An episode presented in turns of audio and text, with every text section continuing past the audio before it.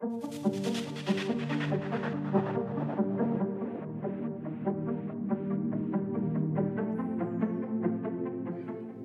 to Professor Podden. This podcast gives you opportunities to meet the newest professors at University West. My name is Ulf Axelsson, and in this episode, you will meet Lawrence Piper from South Africa. He is professor of political science. His research includes real life studies in segregated areas in Trollhättan and Vänersborg, as well as in Cape Town in South Africa. An objective is to identify new and local initiatives that may lead to inclusion and tackle segregation. Hi, Lawrence. Good morning. Nice to be here. You're most welcome. It's a great pleasure to have you as our guest. When um, looking at your CV, mm. It's obvious that you've spent most of your life in the academic world and in the field of political science. But what led you in that direction from the beginning? Yes, that's an interesting question because uh, as a young person, I didn't really think about a career in academia. Although my father was an academic, he was a scientist. Um, more specifically, he studied birds. He was an ornithologist. So I went on lots of field trips, um, watching birds, studying birds, catching them in, in, in nets, putting rings on them, hanging out with other weird scientists. So I grew up around the, the world of science. Um, and I suppose when I got to university, it just felt very familiar because I'd you know grown up in that context. So even though I wasn't a scientist, I was more of a social scientist. I found that world of research very familiar, and uh, and I found it university and the modules I studied to be very interesting and stimulating. And you know, after that, sort of one thing led to another, and I've ended up being an academic and enjoying it tremendously. From your CV, I also understand that much of your research addresses issues that have to do with poverty, citizen action, public participation, inclusion of poor and marginalized groups, not only in South Africa, but in other countries as well. Uh, what has been your drive and why did it turn out that way? Yes, I think a key um, point in my development as a scholar were, were the foundational experiences I had uh, as a young person. I was born in apartheid South Africa, so I grew up in a, racist society based on kind of white supremacy and also an authoritarian society. But I came of age during the death of that of that order, um, and I was at university in the last dying days of apartheid when there was massive anti-apartheid protest in South Africa, and then the transition began. When, when was that in time? So the late 80s, early 90s. Yeah. Mm. Um, so from about 87, 88, there were massive protests around the country, and then 1990, the apartheid government started a process of reform that led to a new de- democratic constitution in 1994, and we had our first democratic election in 1994.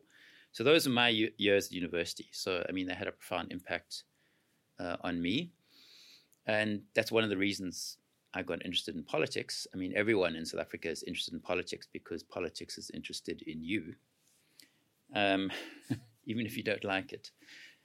Um, so uh, one of the it was a turbulent time, but it was a very hopeful time, and we thought that the new democracy would solve a lot of problems.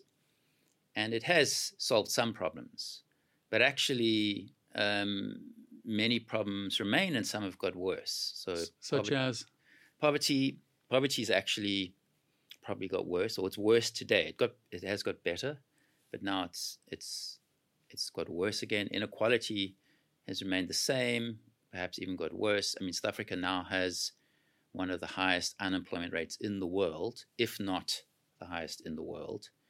And that's partly to do with COVID exacerbating our situation.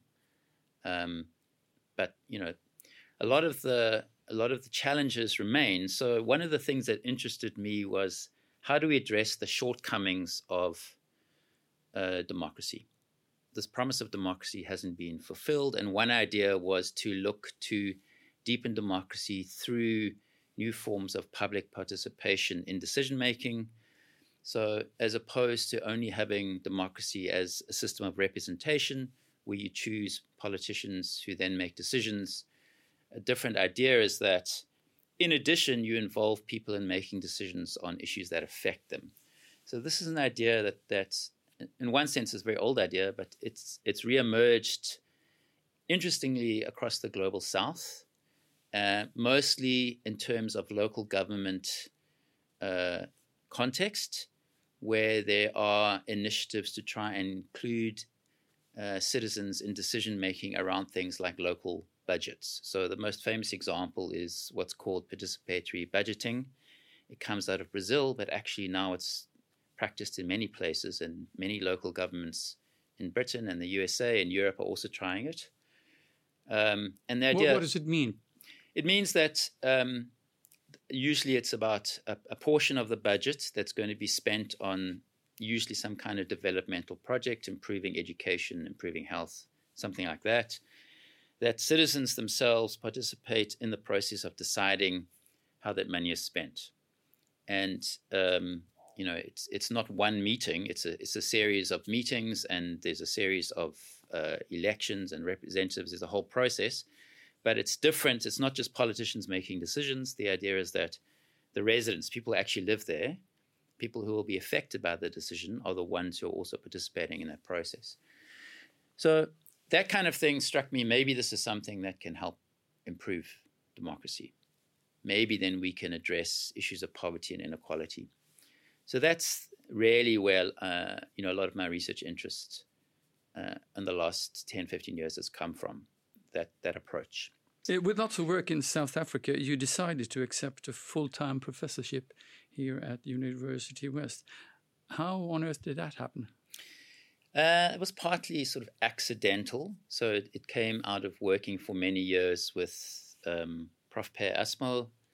Uh, we collaborated and we still collaborate um, around uh, developing programs, and I still retain a small position at, at UWC. And part of my role is to continue to develop the collaboration between our two institutions. UWC means?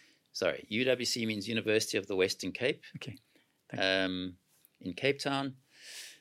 Uh, but uh, this great opportunity arose to do more work in the field of work integrated learning and to work in a European context, which was a great and exciting challenge for me. So um, I leapt at the opportunity. At University West, I believe you basically do the same work as in as in Cape Town. But what are the main differences differences between the two from your researcher point of view? Yes, that's a good question because um, in some ways, people think Sweden and South Africa are very different, and they are. They are very different. Um, but when it comes to the kind of research I do, it's often a difference of degree rather than a difference of type or kind. So, you know, there are issues around segregation in Sweden, but also in South Africa. I mean, South Africa under apartheid was all about segregation. Um, so South Africa is just more extreme in many ways than Sweden, but often you see some strikingly similar patterns. So that's the one difference that that South Africa is definitely more um, uh, extreme. And another difference is that Sweden has there's a much stronger relationship between society and the state, and particularly the university and the state. In in my experience, than in South Africa. The state in Sweden is much stronger. It's a much uh, better organized society. And there's a sense that it's easier to change things um, as a researcher because you have a better relationship with the state, and the state is more capacious. It has the capacity to do more things. Another difference, and again, it's a difference of degree, is the students. The students differ in degree, I would say, rather than than type. I think students are students everywhere. Um, the Swedish students generally, I mean, institutions are better resourced, but I think the bigger difference is they're generally better prepared um, for university studies. Um, in South Africa, they're often not as well prepared. But one of the advantages, I think, of South African students compared to Swedes is they're often used to dealing with difficult life circumstances. So when it comes to doing research in an organization that's dealing with difficult issues, that's something they've dealt with before. Whereas for some Swedish students, it's quite a new experience going to organization that's dealing with people with with uh, difficult issues, and it can be a big challenge. So, um, yeah, I think for me, those are the things that, that struck me as the, the key differences. I know that two of your hosts in Sweden are the Trollhättan and Vänersborg municipalities. Could you tell us about the research you've done for them and your findings so far? Yeah, so this is um, there's a whole team of us working on this. I'm part of a much bigger um, collaboration, but essentially the issues, uh, the key issues on which we are collaborating, center on issues of migration, segregation, and particularly new ways of trying to build communication and trust between municipalities and uh, more segregated areas uh, where most poorer areas where mostly migrants live. So, for example, last year, one of our students did a statistical analysis of the different neighborhoods in Trollhättan, just describing in, in some accuracy um, the degrees of segregation uh, in the city. Another student looked at the impact on education and the relationship between segregation and education, which pretty much follows the national pattern. Um, and what it's confirming is that uh, segregation is a challenge beyond just the fact that people live in different areas.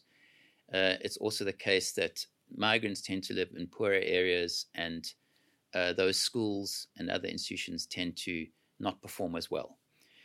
So, you know, I don't think that's necessarily anything new for for listeners, but it's it's good to be able to put numbers on these things and to be accurate and talk about the specifics of different cities, and also to begin to explore ways to improve and address some of those issues in those particular neighborhoods. So we're really at the start of a process of trying to understand exactly what's going on uh, in the cities, and then some begin to explore some ways of of how to improve uh, the situation. What do we stand to risk if people in segregated areas lose trust in local governments? Uh, will they then start to seek other alternatives? This is one of the, I think, advantages I have of coming from South Africa is when you see something like segregation reach extremes, um, you have a sense of the the risk involved if things continue on the current trajectory. And I think it's it's a massive problem if identity interests and sorry identities and interests start to overlap so that it's always migrants who are poor living in separate areas so even though the areas might be next to each other people end up living almost in parallel worlds where you know you go to the school you go to the police station the transport routes everything is you know in your community um, and it's not as good as the neighboring communities. And then on top of that, uh, resentment starts to build up. People start to blame each other for uh, the, these differences and, and, and inequalities. So I think, um, you know, Sweden's in a fortunate position where it has the resources and I think still has enough time to be able to mitigate the effects of segregation to try and reduce them, um, to try and ensure that uh, they're contained. Maybe they can't be stopped fully, but they can at least be contained. Um, and you know, one example is you know what happens with with schooling. So one of the impressive things I learned from this, this what the study the student did about schooling was that the national government um, has a uh, I'm sure what the right word is, but there's a policy framework. If your school is struggling in some some way, you can apply for extra funding to try and fix the problem.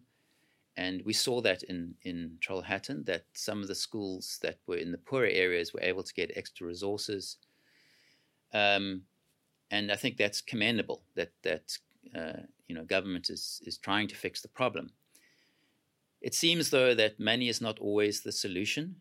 Um, and one of the things that came out of that study was that, you know, maybe money will help in, in time, but also it's about retaining experienced, good quality teachers.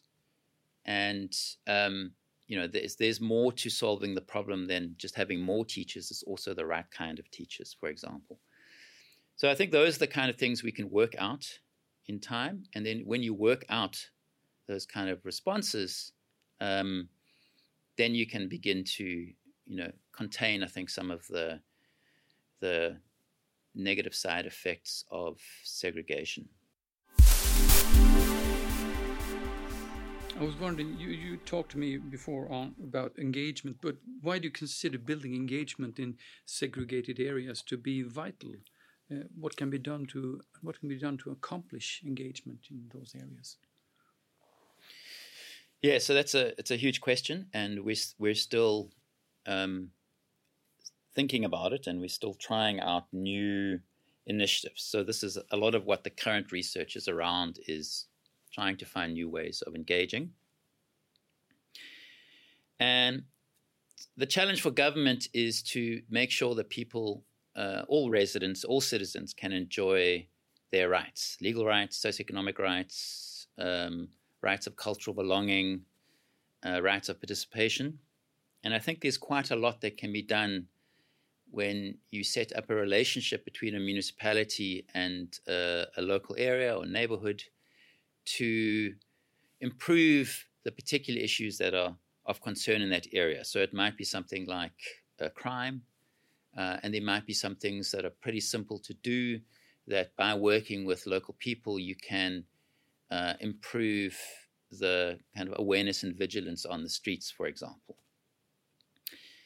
Um, so I think there's there's and there's tremendous actually in this regard. There's there's lots of examples from around the world where people have improved things like patrolling uh, through collaboration between local communities, the police, local government. And the challenge is there's only so much local government can do um, and that some issues do will require national policy response. So, you know, those kind of big policy frameworks around education, around schooling, around, and particularly around housing, those are things national government will have to decide. So, you know, I think you can help address particular issues in in some areas by uh, new ways of collaboration and communication between municipalities and those areas. But to address segregation systematically, you need a national response. Issues such as the ones we've talked about here today are on the agenda in many countries. But from your research or point of view, do you believe that viable solutions can be found in a relatively near future? I think it's possible to find viable solutions to particular problems in particular neighborhoods. So, the example of um, crime is one. And, uh, you know, sometimes it's as simple as just um, coordinating existing crime efforts better.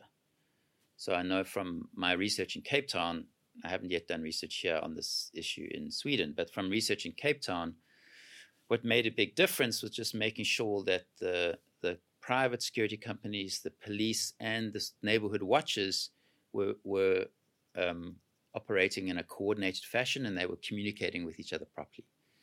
So you know, it's it's it's a simple point, but it can be quite hard to do that kind of thing that's something you can do at, at the local level, and that's something a municipality can drive. Um, maybe it's not crime, maybe it's an issue around transport uh, or an issue around uh, lighting. Um, whatever the issue is, I think there are ways that, that municipalities can do that. But as I say, when it comes to you know the big trends around segregation, issues of housing, schooling, that's going to require national government get involved too. So you can make a difference, but I think if you want to solve the problem, you need to also think in terms of uh, policy and you also need to think nationally as well as locally. So we can look to the future with hopes of things getting better. Thank you so much for coming here and sharing your knowledge and ideas with us, Lawrence. Thanks a lot. Thank you so much for having me. Thanks also to studio engineer Mikael Wåleman and, not least, to all our listeners. You are always welcome to return and meet more professors at Professor Podden.